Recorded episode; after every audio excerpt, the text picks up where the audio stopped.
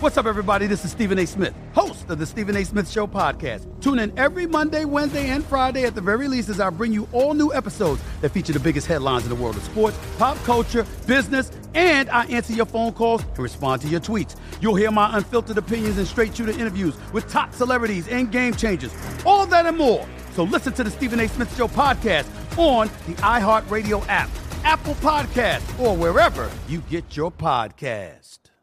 NFL Total Access, the podcast, is getting you ready for the 2024 NFL Draft. I'm your host, Andrew Levy, and I'll be delivering two shows a week to make sure you're caught up on the very latest NFL news, including every free agency move and how it changes the draft needs of your favorite team. Draft experts and talent scouts, mock drafts, and a few shock drafts, too. NFL Total Access, the podcast, is already on the clock on the iHeartRadio app, Apple Podcasts, or wherever you get your podcasts.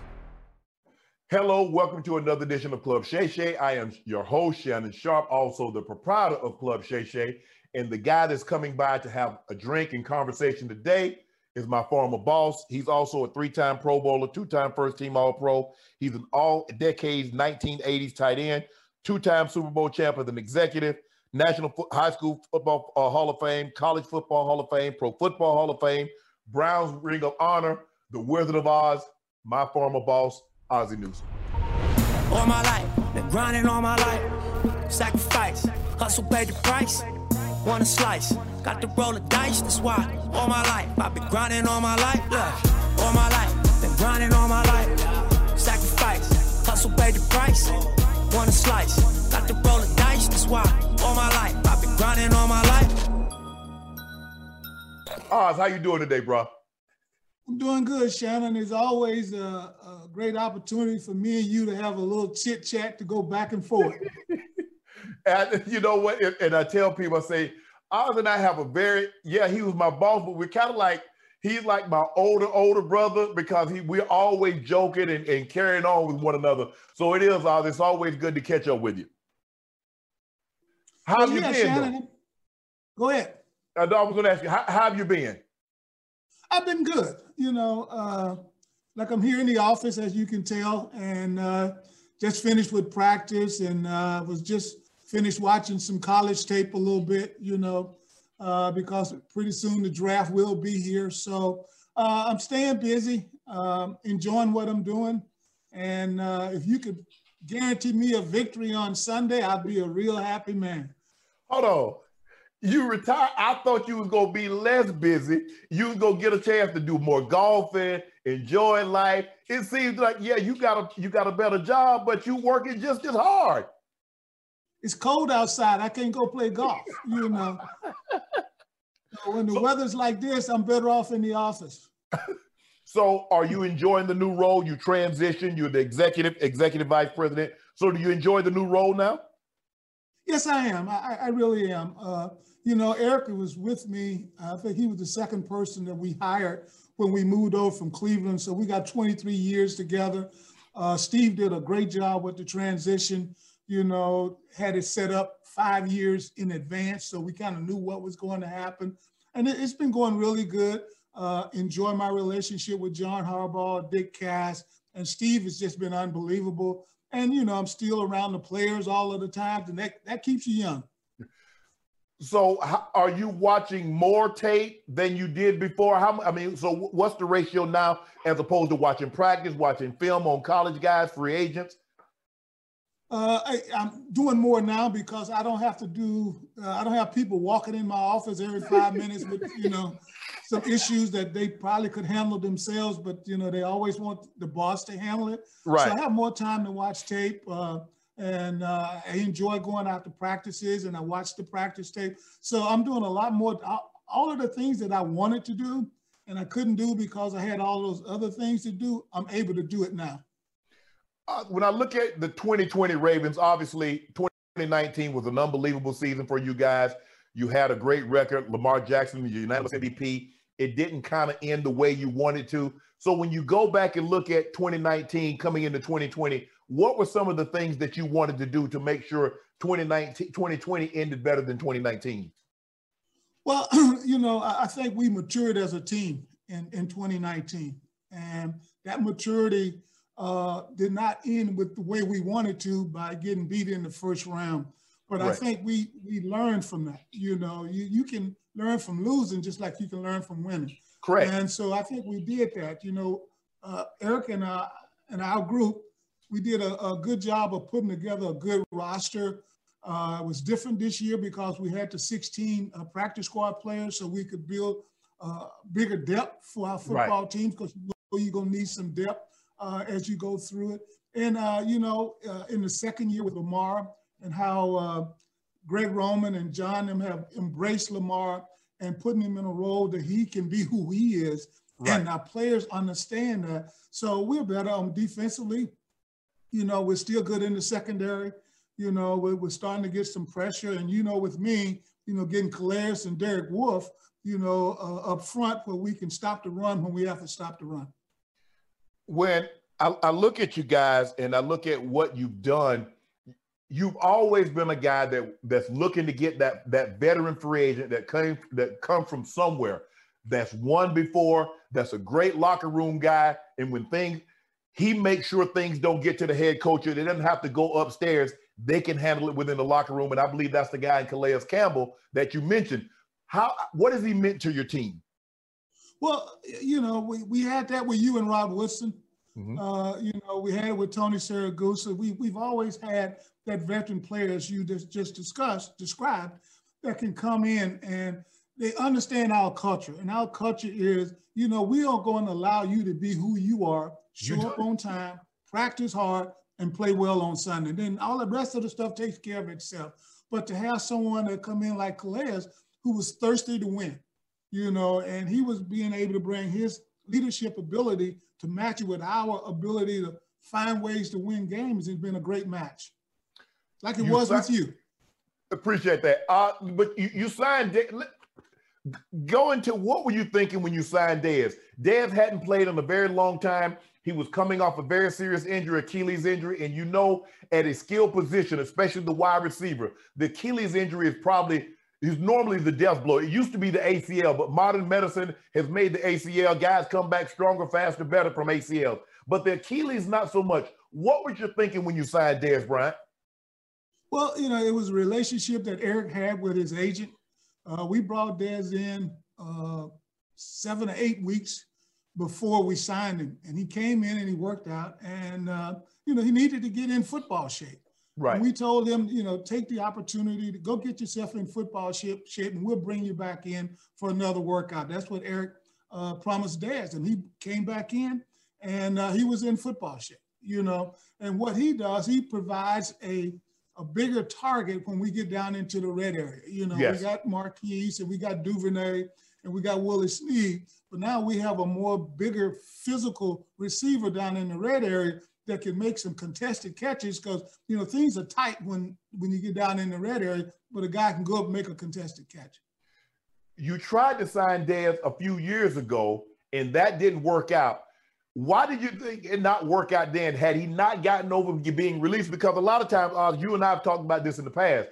When guys have been in a situation for an extremely long period of time, it's tough when a team releases you. It's almost like a relationship. You're like the shock of I'm no yes. longer a cowboy, I'm no longer a patriot, I'm no longer this. Do you think that had something to do with it? Uh, no question, no question. It did. Uh, you know, I think he was in shock by getting released.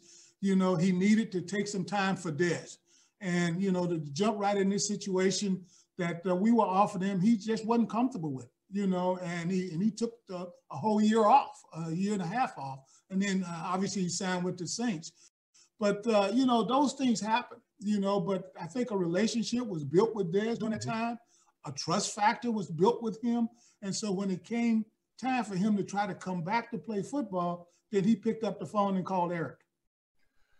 I'm looking at you. The last you, you you've been great at this, and we'll talk about this. Your last draft, the last player you selected in the first round was Lamar Jackson. What did you see, Ozzie in him that would make you trade back into the first round to select him? Because he's anything but prototypical. Why were you so convinced we need this guy and we'll build the fortress around him? We're going to play to his strength, not bring him in and make him play to ours. Well, you know, uh, you have to give the owner, Steve Bisciotti, Uh, you know, there was a draft that had five quarterbacks, I think, go in the first round, start with Baker at the beginning. And, uh, and Steve, you know, knew it was time for us to start to look toward moving away from Joe. Okay. And he felt like that class was a, a, good enough class to do it.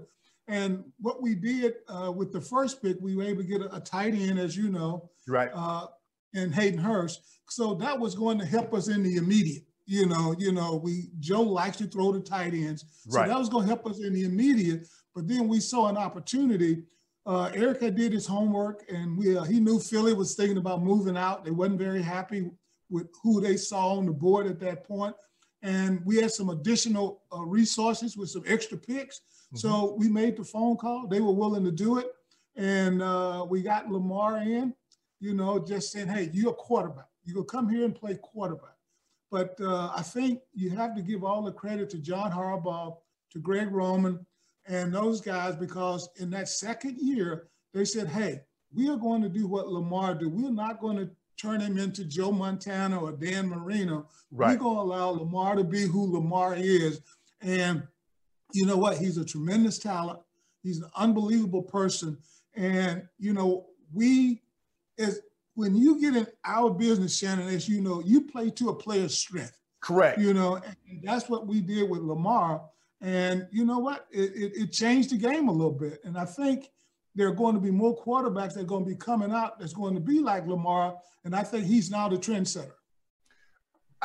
Ozzie, you know, so many people make the mistakes. You have a system and you're like, well, this is my system. This is what I this is what I run offensively. This is what I run defensively.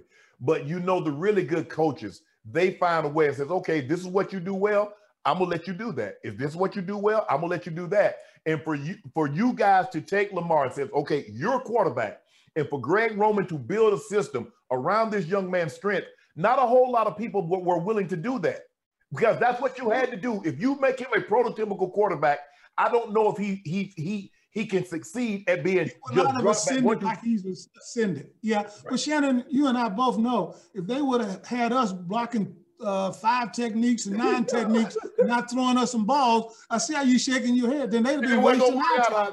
It wasn't gonna work out. I got yeah, but you know, like I said, all that credit goes to, to, to Greg and John having the willingness to say, "Hey, we are going to do this," and you know what? And it it enhanced Lamar, and Lamar even had more buy-in because you know people weren't trying to change him.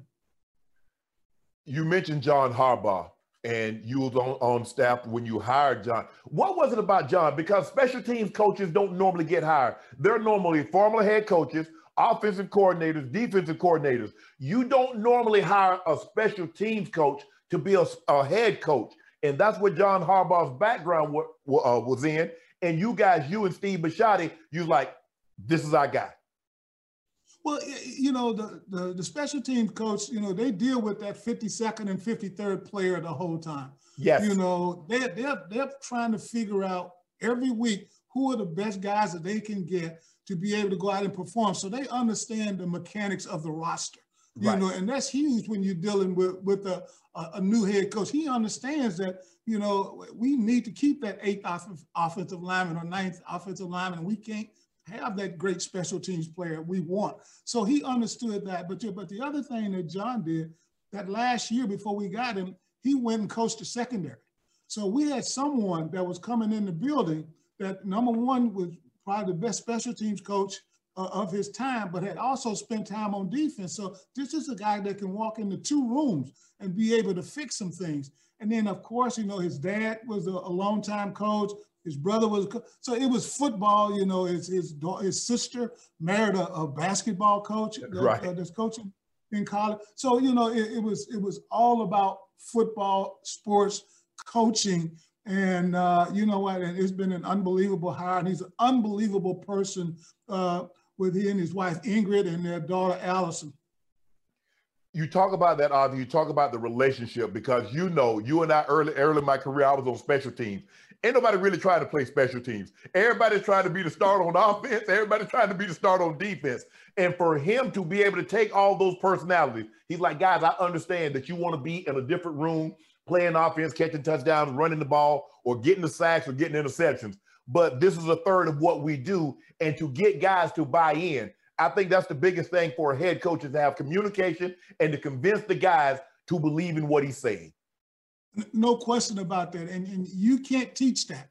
You know, you you have that. And the thing that, you know, because I even remember you were a pretty good special team. If you're a good special teams player, then you're probably going to be a good position player on either offense or defense yep. because you realize, you know, this is my time. Well, I'm on special teams when I'm young, and I'm to be good at that. Then that helps you to be good at that. But yeah, but having John, having all of those understandings and and dealing with the different personalities, because you know you got you know, first round defensive backs be like, no, I don't want to play on those special teams. but you have to be able to get them to play on special teams because it is one third of the game. Ozzie, you look at you started this, you the first started this in 1996. And there are very few people that can say, I've drafted a Hall of Famer. Your claim to fame, you've already you've drafted three Hall of Famers. Suggs is probably going to be the fourth, and if Lamar continue on the path, this will be five. What's your thought process when you go into the draft looking for a player? Is it is it tape? Is it game? Is it feel? Is it talking to the guy? What is it that made you in 1996 says Jonathan Ogden and Ray Lewis? Because when you guys moved from Cleveland to Baltimore, the popular pick, everybody wanted Lawrence Phillips. You wanted somebody that could sell tickets, but you like an offensive lineman. An offensive lineman don't sell tickets. well, yeah, but you know, uh, we spend a lot of time building our board. You yep. know, uh, it starts, it actually starts uh, a month after the, the draft where, you know, our scouts have to do uh, grades on the upcoming seniors. Okay. And so you have nine months worth of work. And when we were in that draft, and you know, it was no doubt that the number one player was Jonathan Ogden. Okay. And, you know, uh, Kevin Hardy, we liked him. He goes, Simeon Rice goes, you know, and we're sitting there and yeah, Mr. Modell wanted us to take, you know, Lawrence Phillips. But if you're going to start something, which we were starting, and then you have people believe in what you're doing, and if you're going to rate someone to be the highest rated player, you can't pass him. Even though we had Tony Jones, who you played with, I played with T-Bone. Tackle himself, but we could not pass. You know, and that set the board. And of course, as we get to Ray, you know, then we, we were lucky enough to have that second pick in the uh, in the first round, mm-hmm. and he was the highest rated guy at that time. So that set the tone is, hey, do all your work, you know, get your board set and stay true to the board. You, when I look at, I mean, obviously, and these guys are transcendent. Arguably, you make the case that Ray Lewis is the greatest middle linebacker to ever play the game, one of the greatest defensive players. Ed Reed, in my estimation, is the greatest free safety, strong free, whatever you want to rate it. He's the greatest free safety I've ever played against and ever taken off on on tape. What is it? What is it that convince you, okay, Jonathan Ogden should be the number one player on the, if I were the number one pick, hey, we take Jonathan Ogden. What is it about a, a guy? What is it that you see? Shannon, I, the guy's a football player. we playing football. Right. At the end of the day, you, you got your, your measurables, you got all your uh, psychological testing, you got all your interviews, but at the end of the day, is the guy a football player? Can he play and football? Priest Holmes, Priest Holmes was a football player. Yes. Marshal Yanda was a football player. Jermaine Lewis was a football player. So, you know, at the end of the day, you have to get a guy that's a football player and forget about some of the other metrics that we use. Is he a football player? And if he's a football player, he's going to play for you. Oh, I forgot Yanda going to end up in the Hall of Fame too because all those Pro Bowls and first team All Pros. So you're going to, and guess what? You're going to end up going in the Hall of Fame again as a contributor. I I had, I thought I had it. I thought I had you. You're gonna have two to one. well, but, but Shannon, you know, you and I on the same cul-de-sac already, man. You know. but you see, know, now you get to move into another building. You will have two houses in the same subdivision. well, you know, hey, we just gonna enjoy them first ones, okay? you know, let's enjoy those first ones, you know. But if it ever happens, it'll be the shortest speech in the history of the Hall of Fame. Because I'd have had to sit there and listen to all the rest of them. Yeah, hey, and, uh, I don't know. If, uh, hopefully we have it. But you, man, can you imagine with all the guys that they missed 2020 and they're coming back in 2021? Man, that thing might have to start at five o'clock in the morning and go to midnight. hey, what they say, you have to, we got to pack a lunch. We gonna be there? yeah, yeah, man. It's, it's gonna be a lot of people on that stage dozing off, Ozzie. So, do how do you feel? How do you feel about this season? Do you like where you are? Obviously, you like to win a few more games, but I'm looking at you guys the last two, three weeks of the season. This is the best you look all year.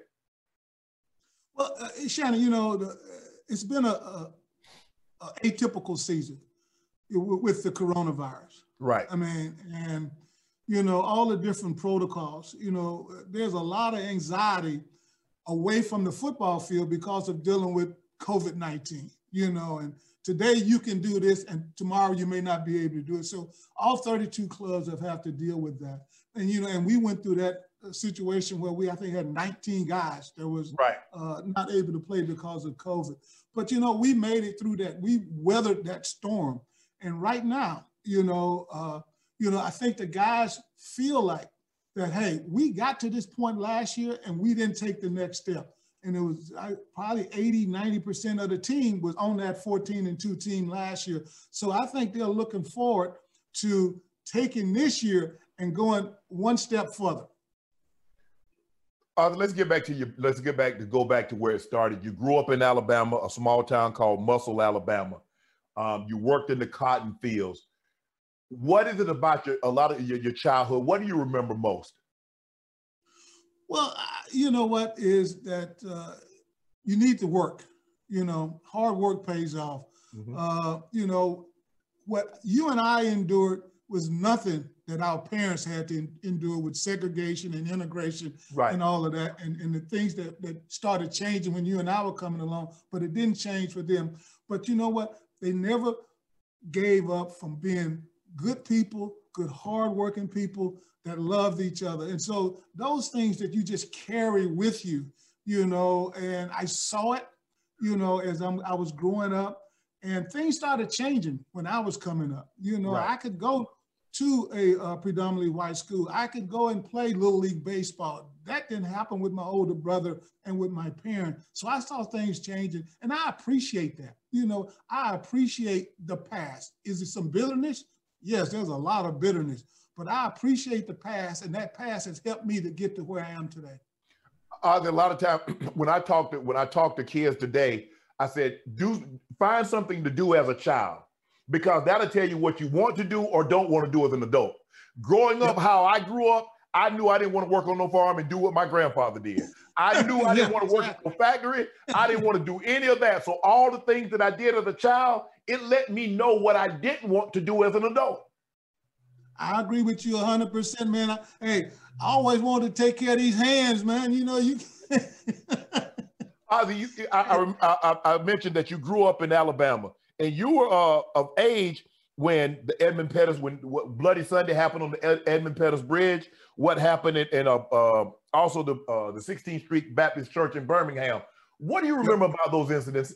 Did did your parents? Well, you know, at, that point, you talk, you talking about you talking about being eight and 10 and 11 years old. But I was aware of that. But what you did, you watch your parents and how they handle it. Okay. You know, and what they did, they just kept us closer together, you know. And then you know what? You learn how to bite your tongue. You know, you learn what battles that you had to fight. You know, right. you couldn't fight every battle, you know. So so you learn that from being in those situations and seeing what was going on. But you know, it was about uh, it was about the family, the neighborhood, and all of those things where everybody took care of each other. Right. That's the only way we can make it. I'm looking at this and in in 1972. You take your te- you take your football team to the state championship, your basketball team. You ask you you was a hooper it. I didn't know you was a hooper.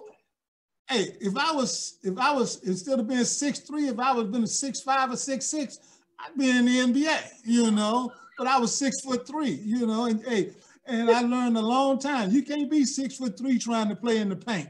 You know, it just don't work. So you go to obviously at, at that time, there's two. You, you, if you're in Alabama and you're a great football player, for the more times than not, at that point in time, you're not leaving the state. You're going to Alabama or you're going to Auburn. Obviously, Coach Bryant is at Alabama. What made you decide to go to Alabama? Well, uh, you know, uh, I was in the, uh, I think the fourth or fifth class of African Americans that was allowed to go to Alabama. Okay. You know, uh, Wilbur and uh, and John Mitchell had just graduated the year I came in as a freshman. Okay. And they were only selecting a few of us at that time, you know. And each class there was an even number, which means because we could, you know, uh, room together. Right. You know, so there was a lot of things that people didn't realize that was going on during that time. but I committed to go to Auburn because you talked about that 72 high school uh, football championship where the quarterback on that team went to Auburn.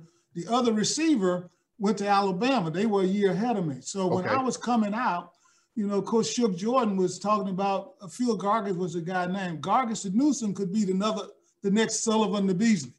And so they were selling me on that. So I committed to Auburn. But then, you know what, John Mitchell came up, we went to dinner, and it was just something about Alabama that was different, you know, and that's why I switched from Auburn, went to Alabama. Best decision I made.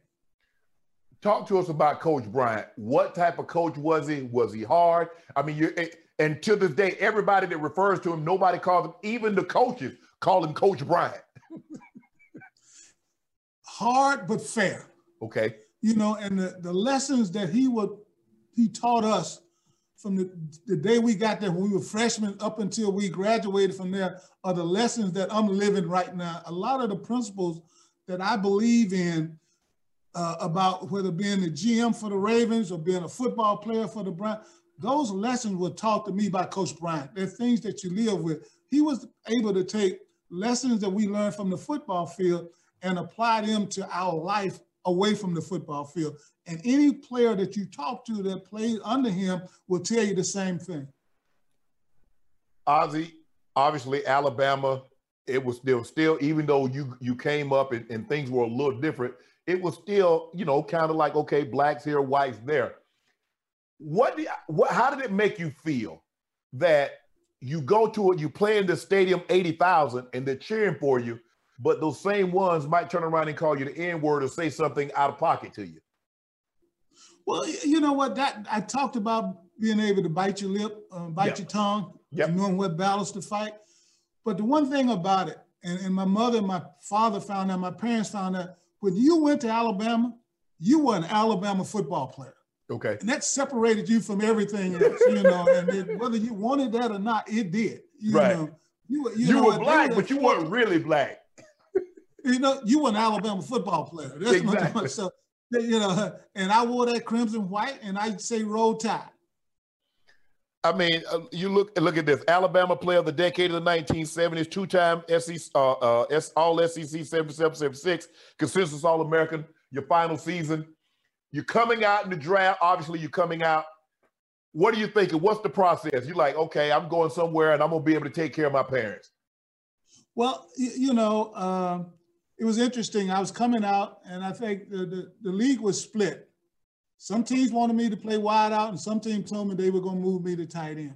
Okay. You know, so I, I didn't know. I, I didn't, you know, where I was going to come in. And I can tell you the receivers who was in that draft are the ones that went before me.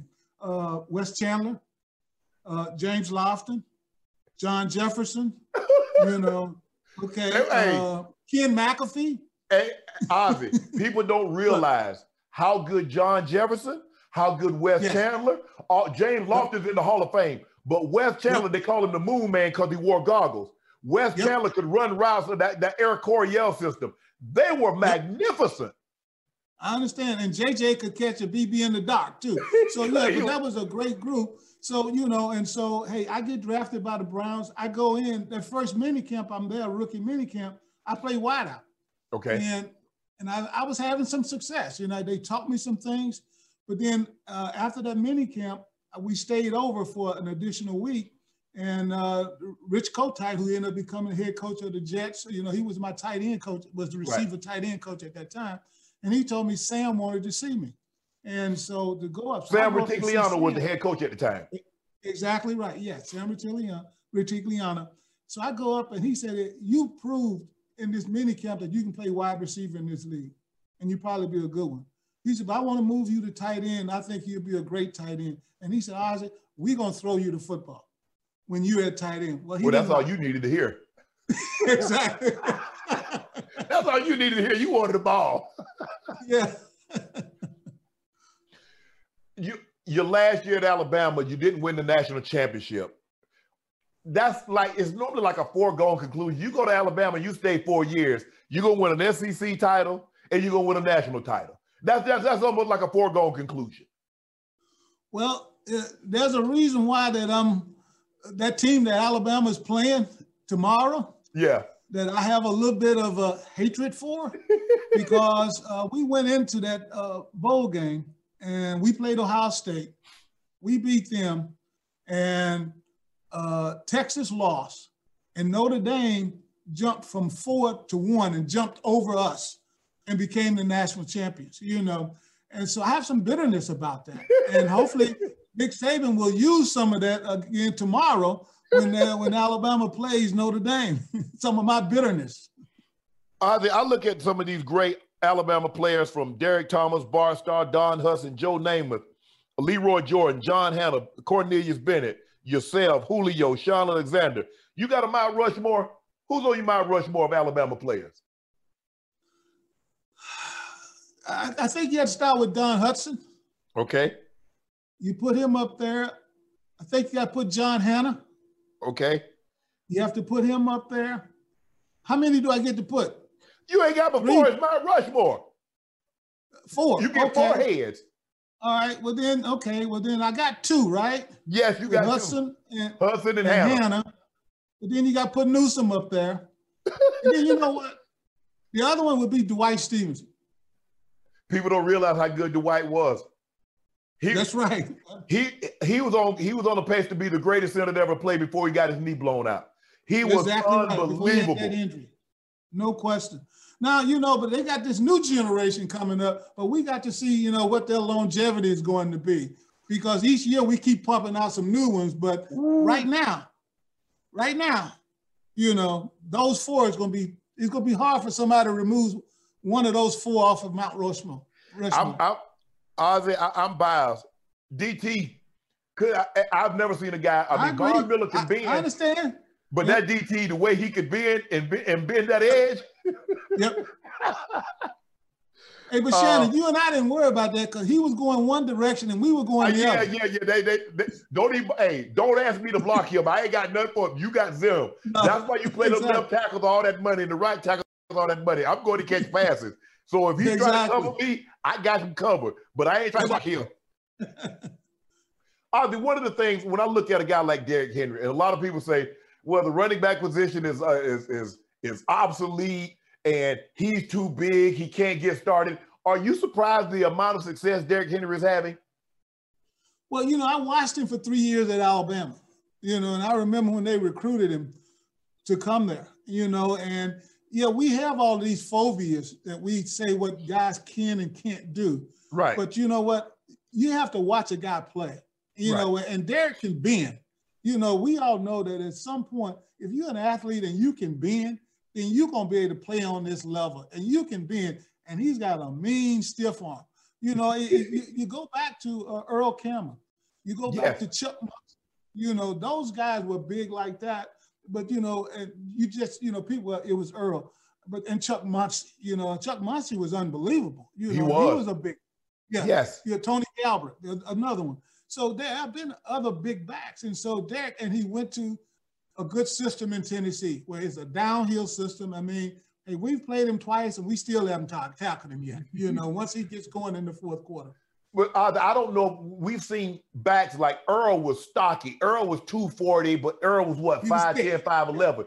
We've never seen a guy 6'4, 255, 260. Because I don't care what anybody say. They better stop listening to that man at 240. He's not 240, Ozzie. And you know it too. well, uh, like I said, you know, his ability to bend, his vision, and he's got good feet. And then the other thing is he can finish. You yes. know, he gets that into that secondary. Half of the times, guys are trying to find angles not to get there to tackle him, but he can finish.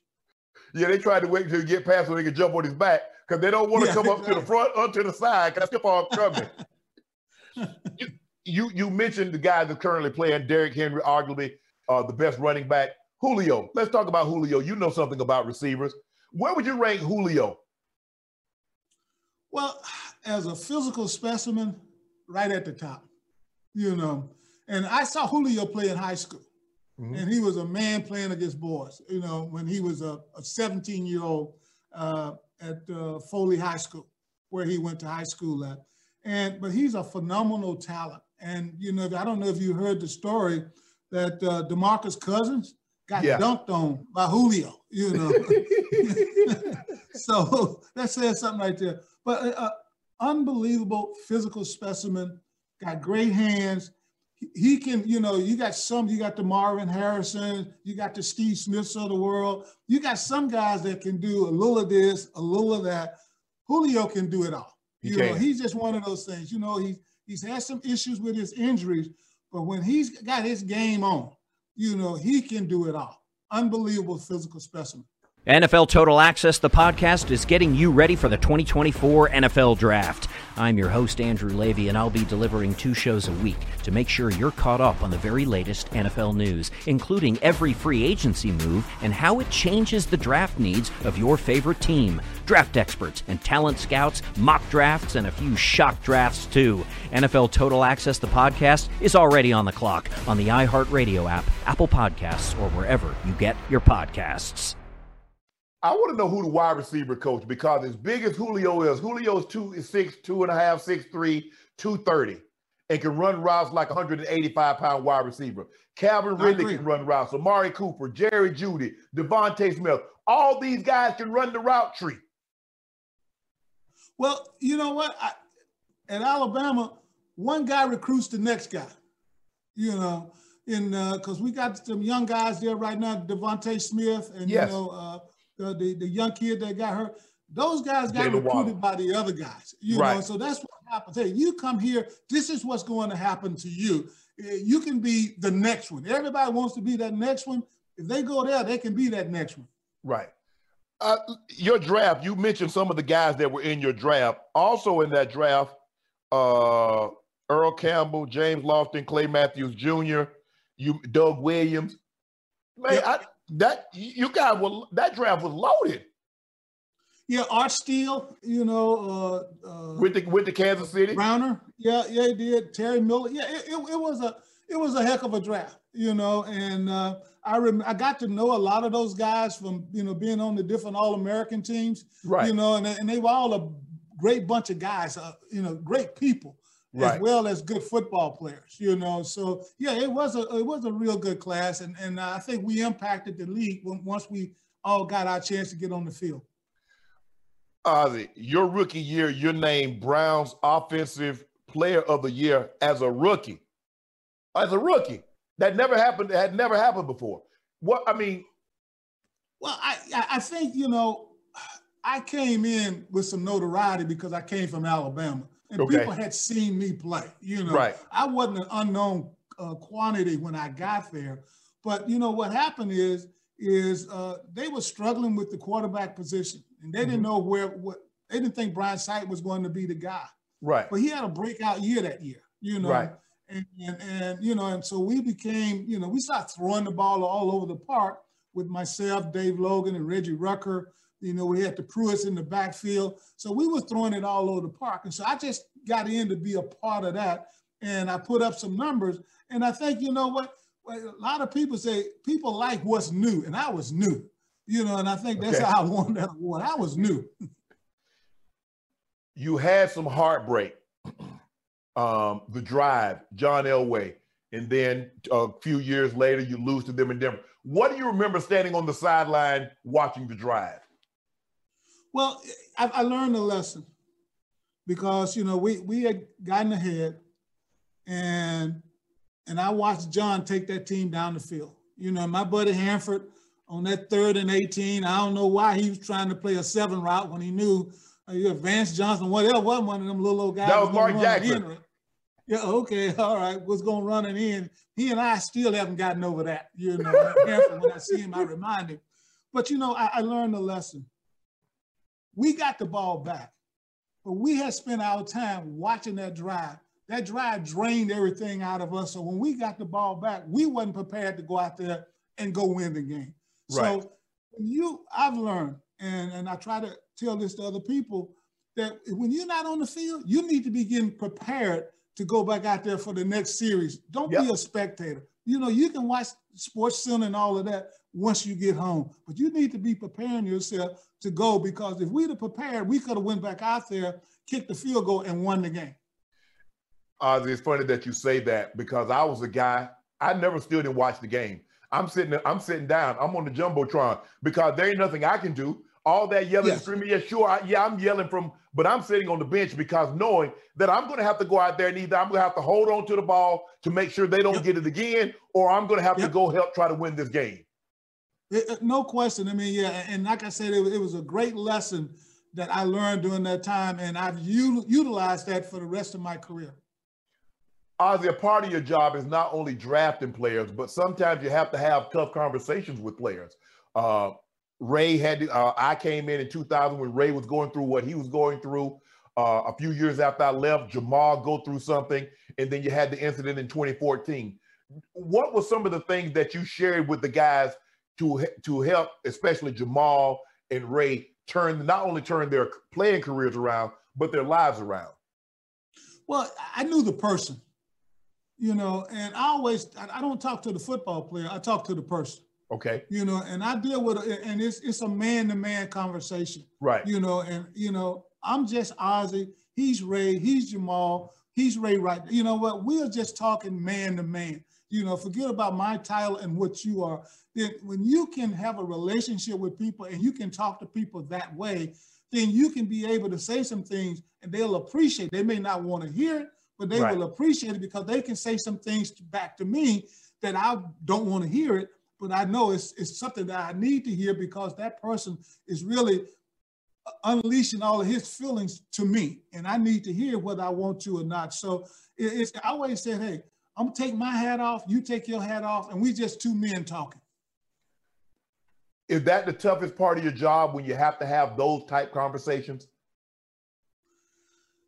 Uh, no, the big ones are not the hard one. It's the ones that you know. It was certain guys that you know, number twenty ones that that did all the little things wrong all of the time. Those are the ones you know, because you be like, hey, dude, you need it's time for you to turn the corner. You ain't turned the corner yet, you know. So it's them little guys that keep doing those little things, not showing up, you know, sleeping in meetings and all of that, being unprofessional, being right. unprofessional. Those are the ones that drive you because you know what they're hurting themselves more so than they're hurting me. You know, right. so it's it's it's all of the little ones. The big ones, you know, you can deal with that because they only come. You're only gonna get them once every four or five years. You don't want right. them, right? They only come once every four or five years. That 2000, 2000 you put together. Did you know 2000 was, would be special? Did you know that team had the capabilities of getting to and winning the Super Bowl when you constructed that team? No, no, I did not. You know, I, you know, I thought we were going to be good on defense. I didn't know where we were going to be at because we started off with Tony Banks at quarterback, and we had, you know, brought in Trent. You know, you know, I think, and now we were talking. I was doing a, a, a interview with a, uh, a guy from USA Today today. I think he was USA Today, and he talked about the momentum that was built in the 2000 draft, you know, and the 2000, how we all of a sudden we got momentum, and the same thing happened in 2012. You get your momentum. You know, I just think that that team grew so close together, and we had an identity. You know, we were going to play the way we were going to play on defense. We were going to do what we do on def- on offense, and we had you in there, you know, making the plays that you have to make, like you did in, against the Raiders. You know, right. all we need was a couple of plays. You were that three point shooter, I guess you would say. You know, that's it. And uh, so yeah, but uh, no, that was a special group. It was a special group. But I think the leadership of you, Rod Woodson, and Goose took those young guys because you know Ray and Peter and all those guys and Dwayne, they were very young. Correct. But we, because of you guys, and you all had had success, had won. Y'all came in and showed those guys what to do, and they followed you all's lead were you concerned that when we went to Tampa that Brian says, okay, I'm not gonna have room check? Now we didn't have room check all year. Were you concerned like, oh my goodness, these jokers ain't coming in. Ain't no telling what's gonna happen. I just hope they show up on Sunday. No, because I, I think yeah, again, the leadership we had, y'all had control of that. You we know, did. y'all had control of it. And if I could keep you guys from going out, then I knew the rest of the guys wasn't gonna be going out. that, that was the thing. You know what? I, I, think the thing is that what I told the guys said, look, you better look around because if you think it's going to be like this next year, it's not. Somebody's going. Coaches are going to leave. Players are going to leave. Free, free agency being being waived, and you don't want to be the guy that says, "Man, I went to the Super Bowl." You want to be the guy that says, "I won the Super Bowl." There you go. Exactly right. It, it was like I said. It was the leadership of that team, but we also had guys that were willing to follow you all's leadership. That's what won it for us. Ozzie, how do we get more guys like yourself in the position like you have, like you are, the black general managers, the black head coaches? Because if you look at the makeup of the league, 70% of the, the players are African American, but it's not representative in positions of coaching, position of making moves to bring players in. How do how do we change that dynamic? Well, you know, I, I serve on two committees. I'm, I'm, on the competition committee, which we do all of the, the major rules, and yep. I'm on the workplace diversity committee. And we have a commissioner, Roger Goodell, who's committed to changing that landscape. And what we have to do is to fill the pipeline with qualified candidates. But to get those qualified candidates in front of the decision makers. Right. Those guys need to be sitting in front of the and let the decision makers have that not you know filter them through up through the ranks or whatever it is, and they never get a chance to sit in front of Steve Bisciotti or Jeffrey Lurie or Bob Kraft. We need to make sure that those guys get a chance to sit with those guys because those guys know how to make great decisions. So that's what we're doing. You know, we're, we're, we're spending uh, a lot of time in making sure we got the right guys. We're even helping guys to, you know, prepare themselves to interview or prepare themselves how to, I mean, Eric Bieniemy is preparing himself for right. all of this. So we're doing it. Is it going to change overnight? No. You know, the problem is, you know, I have a, a little pamphlet right here, and the numbers in 1998 are just like the numbers are now. You know, we haven't we haven't made a dent yet, but you know, I think there are people that are committed to it, and I think we have some young guys that are qualified that if they get in front of that right person, then we can start to change those numbers. Because you hear, all, excuse me, you hear this all the time, uh, uh, Oz, that the NFL is a copycat league. Well, hell, if you copycat, look at Baltimore. There's Ozzie yep. Newsome that's been in charge for all these years, and they play. Look at the way his teams plays. Look at the players that he's drafted. Look at the what they do. They've only had a, only had two coaches, three coaches. Since. I mean, once they got Brian Billick, and now they have John Harbaugh. Yep. So in the last 20 plus years, they've only had two coaches. There's something to that. Now, if the league is copycat like we say it is, shouldn't you be copying that formula? Yeah, but, but yeah, yeah, you would, but then there's some other successful people too. And right. they, they may prefer to, to copy those. You know right. what I'm talking about? That's why there's some barriers that have to be broken, uh, Shannon, and uh, we're trying. We're, we're trying. Uh, I, I, you know, uh, I feel good about what our effort is. Right. I don't like where we are as a league when it comes to you know two African American general managers and four head coaches. That's not that. Those are not good numbers. But I like to have this conversation with you three years from now, and hopefully I can say we've gotten better. We've gotten better, but it'll take us three years for it to happen. I think. Ozzie, when we we talked about some of your great players. Now, obviously, Jonathan played. I think Jonathan. I think Jo played eleven or twelve years. He retired a Raven. Yep.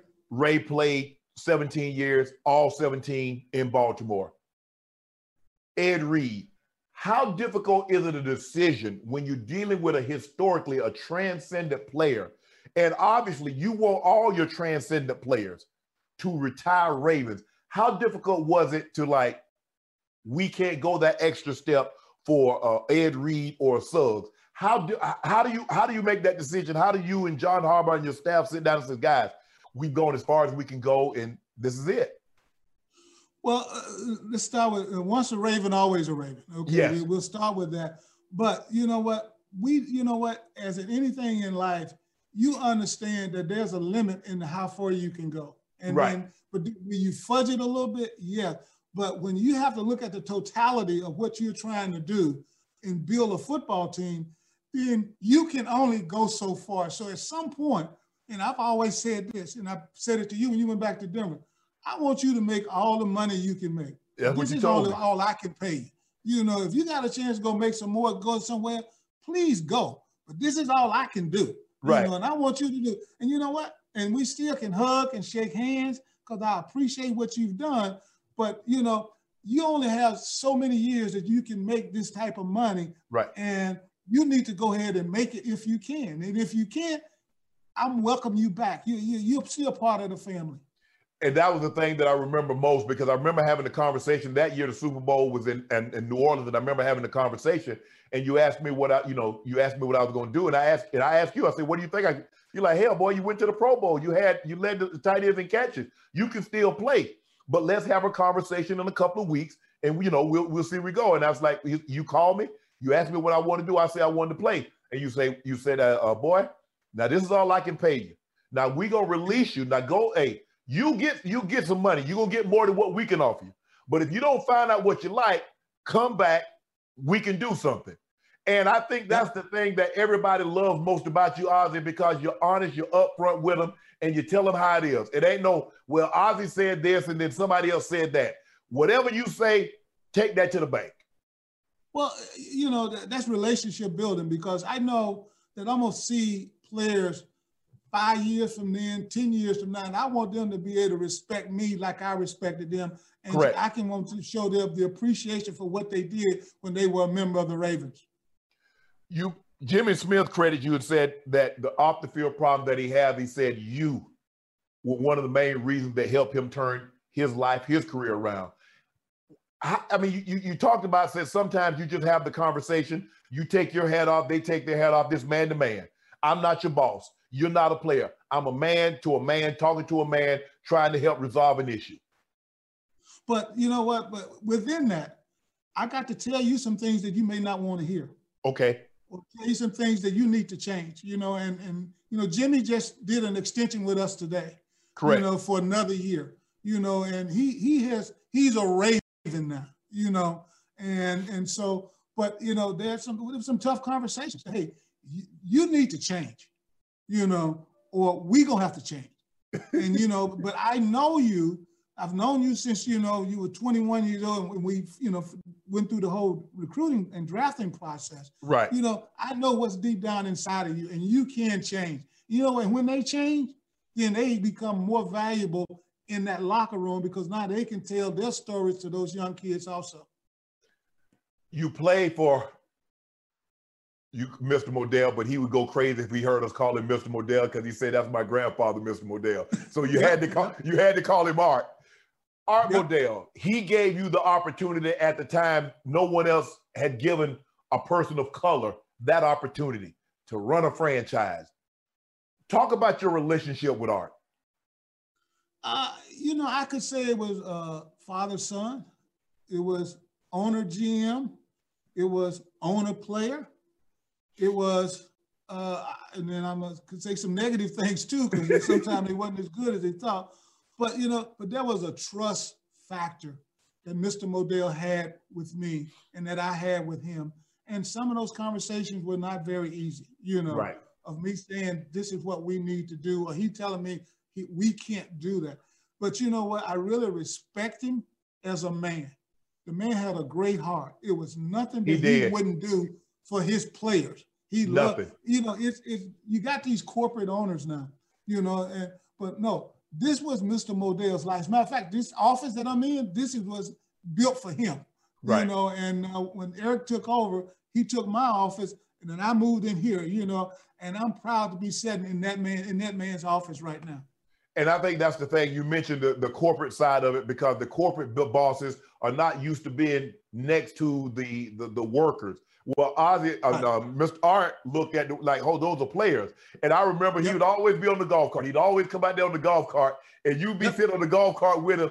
And then me, and me, Rod, and Hooray would come up. He's like, Ozzie, you got to get off because they can win games for me. You can't do nothing for me. So get off and let them take the golf cart. The guy, his driver would take us up to the and come back, and, and you guys would get back on the cart. But he was an unbelievable man. Do you? Yep. I believe, and I've had conversation with voters that Art Modell belongs in the Pro Football Hall of Fame. He's not the only owner that's ever moved a team. There have been so No. many, and they still get No. their rightful respect. And so, for some reason, he's been denied his rightful place, which is a bus in Canton, Ohio. Shannon, you're 100% correct. And I was on the uh, the selection crew for the uh, for the 100th anniversary, and and I had to do a presentation on Mr. Modell, you know, uh, for him to be uh, a contributor, and you know, and and I said, and I said so all of those things that you said, you know, because there are other owners. Al Davis moved the, the Raiders twice, you know, and, soon the NFL Hall of Fame.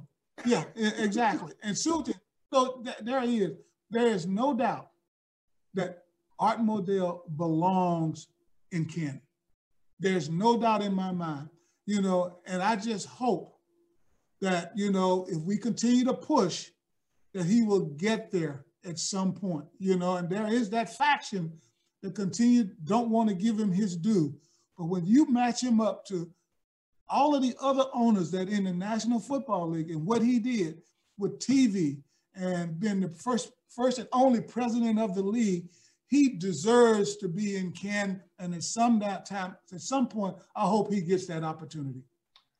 You have a very unique relationship with Coach Belichick.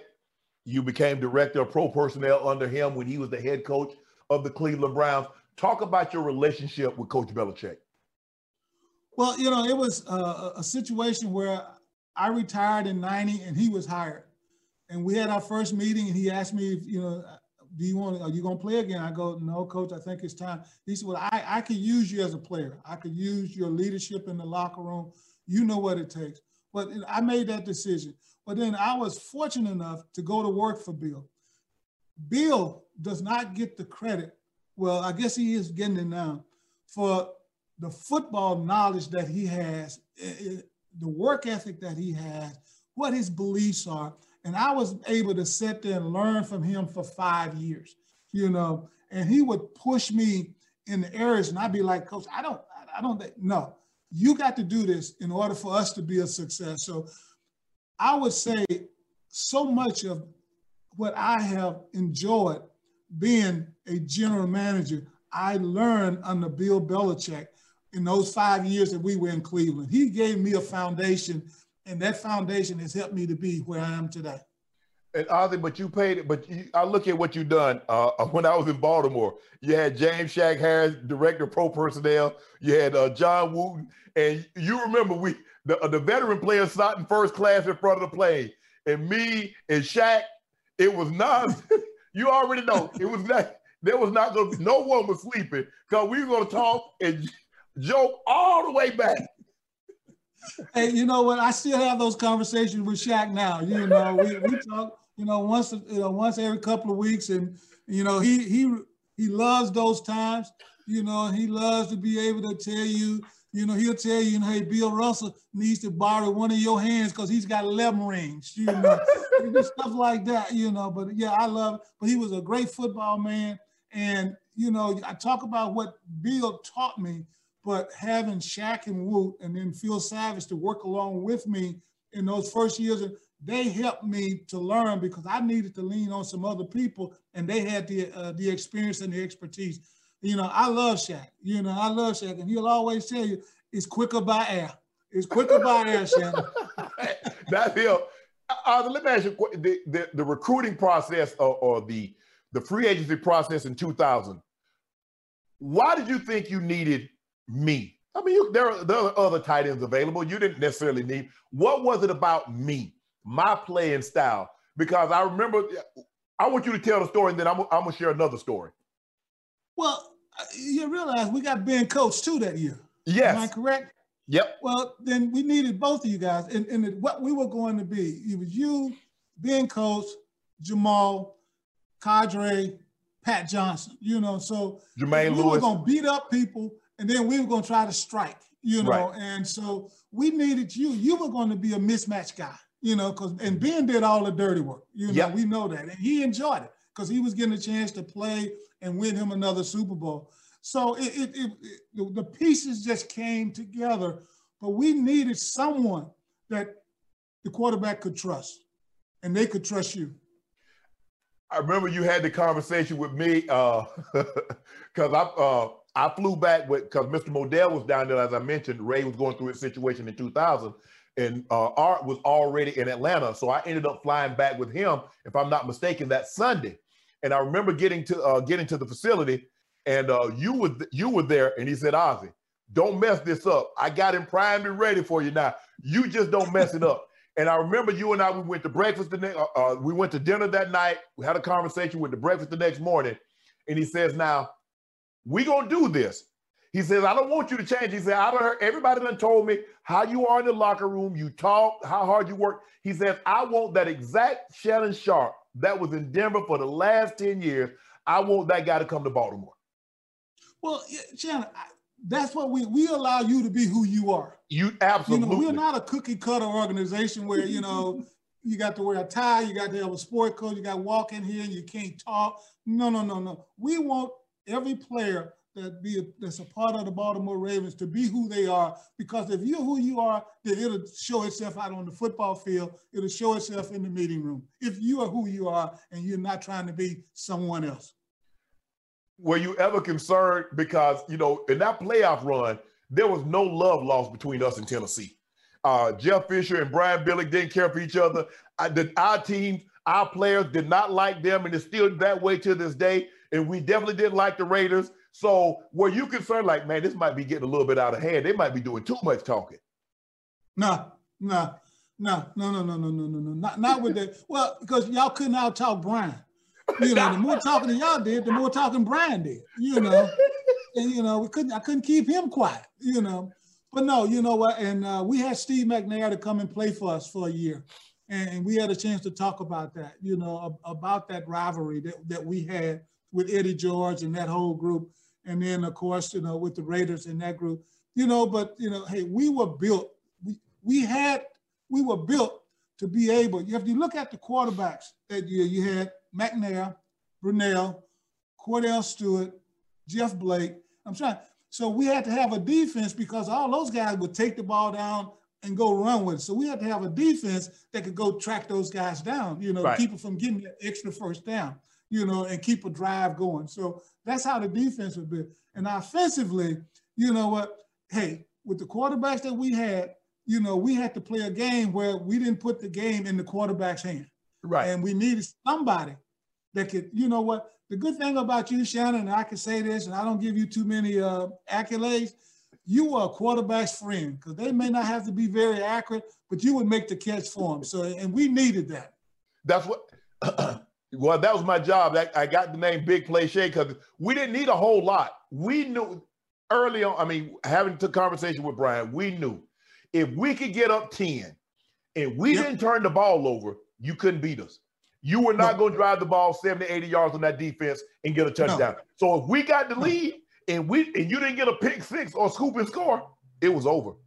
It was over. That, that was, and it was so enjoyable. And you know what? And that style of football still wins watch how the playoffs play out. You know, now we got some, you know, some athletic quarterback that can do that are doing something, but they're doing it with their feet and and extending drives with their right. feet. But at the end of the day, you still win football games in December and January the way we won it in 2000. Going into the Super Bowl, you watched film of the Giants. You saw every game they played. You watched their opponents. Did you think they could beat us? No, I was I was skeptical. I didn't like the matchup from their standpoint, you know. Uh, but you have to play the game, right? You know, and uh, you have to remember that uh, was it was it Derek? They had a they got a once we scored, they got a pick six too. I yeah. think. Mm-hmm. Am I correct? Yeah. Right? And uh, so they got a holding was, call that got negated it. Exactly right. You know what? So otherwise, it would have been a, a, a, a tie game, I think, or yep. close to being a tie game. Right. So you know that helped us, and then Jermaine, with the kickoff, gave us that. You know, you gave us that extra little push, and then that's. it. I remember what Ray told you. Hey, you know, that's hey, y'all got us ten. That was enough, and they went yeah, that, to work. Yeah, yeah. Well, I mean, went, that was the thing. I mean, Ray was like, "Hey, I, I rem-, and talking to Mar- Marvin. I mean, that might be a yep. great. You look at this that defensive staff with Marvin Lewis, Jack Del Rio, uh, uh yep. Rex Ryan, uh, yep. uh, Mike Smith was on that. Uh, Mike Smith. yeah. Getting a getting, I mean, we be, go to the Raiders and we get up on and we we score on them because we scored seven nothing. And I remember coming to the sideline and, and Ray and Rod like we going to the Super Bowl. I'm like, what you mean we going to the Super Bowl, man? This is the first quarter. They don't go the Super Bowl. He's like, Shay, they're not scoring. I'm like, well, we going to the Super Bowl because they because we might not. Shit, I'm just glad you didn't get caught, man. I'm glad you didn't man, get caught. They couldn't catch me, man. You know I turned the bowls on them. uh, uh, you, you look, you've been around the game a long, long time. Where would you rank that 2000 Ravens defense? You, we know about the, the 70, I think, what, 77, 78, 79 Steelers. We know about the 85 Bears, the 2000 Ravens, the 02 Bucks, the uh, what, what is it, the 14, the, uh, the 2012 uh, uh, Legion of Boom, Seattle. Where would you rank as far as all-time great defenses? Where would you put that 2000 Ravens? Well, you know, if, if you, you go by Hall of Famers, you have to do, say the Pittsburgh Steelers. I yeah. think they got maybe five or six Hall of Famers. All of them in defense.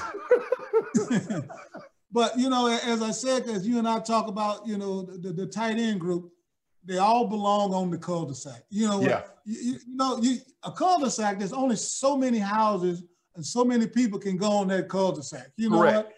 You know, so they all belong on there. Uh, you know, I experienced uh, the, the 70s with the Steelers and, and those guys and what they could do with Mean Joe and L.C. Greenwood and do I mean, you know, and Mel Blount, Lambert, Ham. Mel Blount. I mean, you know, I still got pains from that. But you know, hey, but those defenses that you talked about, they all in the 85 Bears, I played against that defense also. We, I'm gonna put them all on that cul-de-sac. You know what? And then if I have to choose which house I want to live, I don't think I'll be wrong by choosing any one of them. The quarterback to, in today's game, you look at the way they could do this kid, Patrick Mahomes, and the way he can throw the ball with his uh, rolling left or rolling right. Aaron Rodgers, uh, Josh Allen.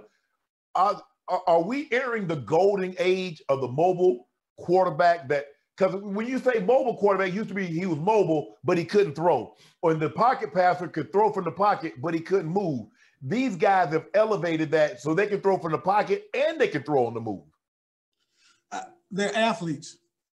Josh Allen, he's an athlete.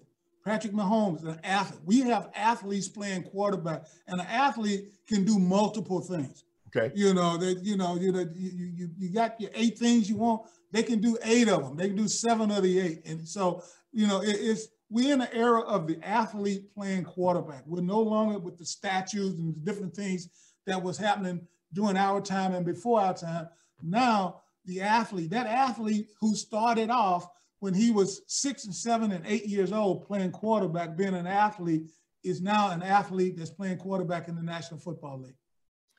Either your last Super Bowl, the two, the, the miracle run in, in two, 2012, uh, that was unbelievable because you go on the road. Now you go beat the Broncos, who had just blown you out like three weeks before, and you lose. I think the Houston Texans, they take you apart. Did you think like, man, I, I don't know what made, did you think you could get it together in time to make a run? Well, you know what, and, and I can say this, and, and Ray has a big part of it. We lost uh, in New England in the finals in the uh, AFC Championship game. Year before. Where we had to drop pass by, the, uh, I think, Lee Evans. Lee Evans. we missed a field goal. But you know what? And Ray got up in that locker room and he goes, you know what? God don't make no mistakes. That's what he said. You know what? I go, that's right. You know what? We we wasn't supposed to win. So we go to that next year. And Joe gets hot. You know, Joe gets hot in the playoffs, you know. And once Joe got hot, then I think that it ignited everyone else. You know, the and Jacoby started, everybody started to playing at a level above who they really were. But right. it was Joe that was the catalyst. As I read where you said you admire Phil Jackson and how he's able to to win, but also win with like the the you know when you when you in this game, you got egos. I don't care what anybody tell you. People like, well, this guy don't have no ego. Bull jive. The better you are, the bigger the ego that you have. Yes. How eh, you say you you you you admire Phil because he had Shaq and Kobe, he had Michael and Scottie. What is it about him eh, that eh, that you admire so much? Well, number one, he he managed some of the greatest players to play in the NBA. He man and he molded those guys into a team, and he made winning the most important thing. Right. That's why I admire him. You know, and he did it at two different places. he made winning. Okay, yeah, we got Michael and we got Scottie, and you know, when we got Shaq you know, he he he got those guys to say the most important thing is winning. You know, we need to win. So that's why I admire. And then he go and does it again with the Lakers. So I admire his ability to mold young men into a team and have one goal, and that's winning. How much more difficult is your job made by social media? Because obviously, when you played, there was none of that. When I played, there was none of that. It wasn't about mm. clicks. It wasn't about like. It wasn't about TikTok. It wasn't about you know doing everything for show. You went out there and you played hard, and then you let the chip fall where you may. But it seems like now everybody wants to record everything. I'm studying my plays. I'm watching film. I'm at practice. I'm washing my car. Shannon, uh, times have changed. You and you have to let the players understand that it's different now, you know, and what you think you can do and people won't see it. They, they, they got they got ways of seeing you. So Right. don't do it. You know, just don't do it. And so that's what you have to be able to tell them, you know. And I don't understand Instagram and Facebook, and I'm not on any of all that. I got no idea what that, but I know they are. That's what their life is all about. Right. And so you have to, we have to educate them on that, just like you and I got educated about going to clubs, Right. you know, or what what neighborhood. So you, we spend time educating guys on on social media so that they can understand how bad it could be not only for them but for our organization and for their families you know so we have to educate them on that and we have people that are professionals that do it Uh, I appreciate you taking time out today. I know you're busy. You got the big plush office now. Congratulations, Vaughn. You know I'll be in touch with you. You know I call from time to time just to just to ask how the second or third best tight end in the history of the game's doing. hey shannon always welcome your calls man you know i enjoy watching you and my man on uh on first not first take what's yours uh what's your Undisputed. show Undisputed. Under, yeah, the undisputed. You know what? Sometimes I can sit there and listen to you, you know, but then sometimes I go, no, I don't had enough of Shannon today. You know, but you know, Hey, you know but you what? know what? Hey, Go ahead. you are doing what you're supposed to be doing. You're talking. You know, I you were born that. to talk. I'm sure your grandmama and your granddaddy told you that. Boy, you can talk. Yeah, that's what they told me. Say, well, yeah, you, you can do that. But I need you and Kevin Byrne and Steve Bisciotti to get in the room because I, I think at some point in time, I might need to be in the Ravens Ring of Honor. I really do. I, I think I think I made a big valuable contribution. I think y'all need to put Get that in to the line. Get in line. Right, before I go, I know uh, I think on the 28th or the 29th of January, they're gonna have a, a, a virtual reunion okay. of that Super Bowl team. You know, so I'll see you uh, on that uh, virtual thing then. Okay. So what that'll be? Oh, it's the twenty. It's the I twentieth think it's the 28th or the 29th of January. Yeah, it's the twentieth anniversary of the team. Yes. Yeah, and they want they're gonna have a virtual party.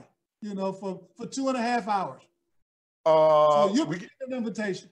y'all y'all sending food out of me. What y'all said? I mean, I need to get somebody the jacket or I- something. you know what? I don't work in that department. You know. Oz, I appreciate it, man. Good luck the rest of the season, and I'll talk to you down the road, bro. Okay, man. Yeah, have a Much good one. all my life. Been grinding all my life. Sacrifice, hustle paid the price. Want a slice, got to roll the dice. That's why all my life I've been grinding all my life. Look, all my life, been grinding all my life. Sacrifice, hustle paid the price. Want a slice, got to roll the dice. That's why all my life I've been grinding all my life. What's up, everybody? This is Stephen A. Smith, host of the Stephen A. Smith Show podcast. Tune in every Monday, Wednesday, and Friday at the very least as I bring you all new episodes that feature the biggest headlines in the world of sports, pop culture, business, and I answer your phone calls and respond to your tweets. You'll hear my unfiltered opinions and straight shooter interviews with top celebrities and game changers. All that and more. So listen to the Stephen A. Smith Show podcast on the iHeartRadio app, Apple Podcast, or wherever you get your podcast.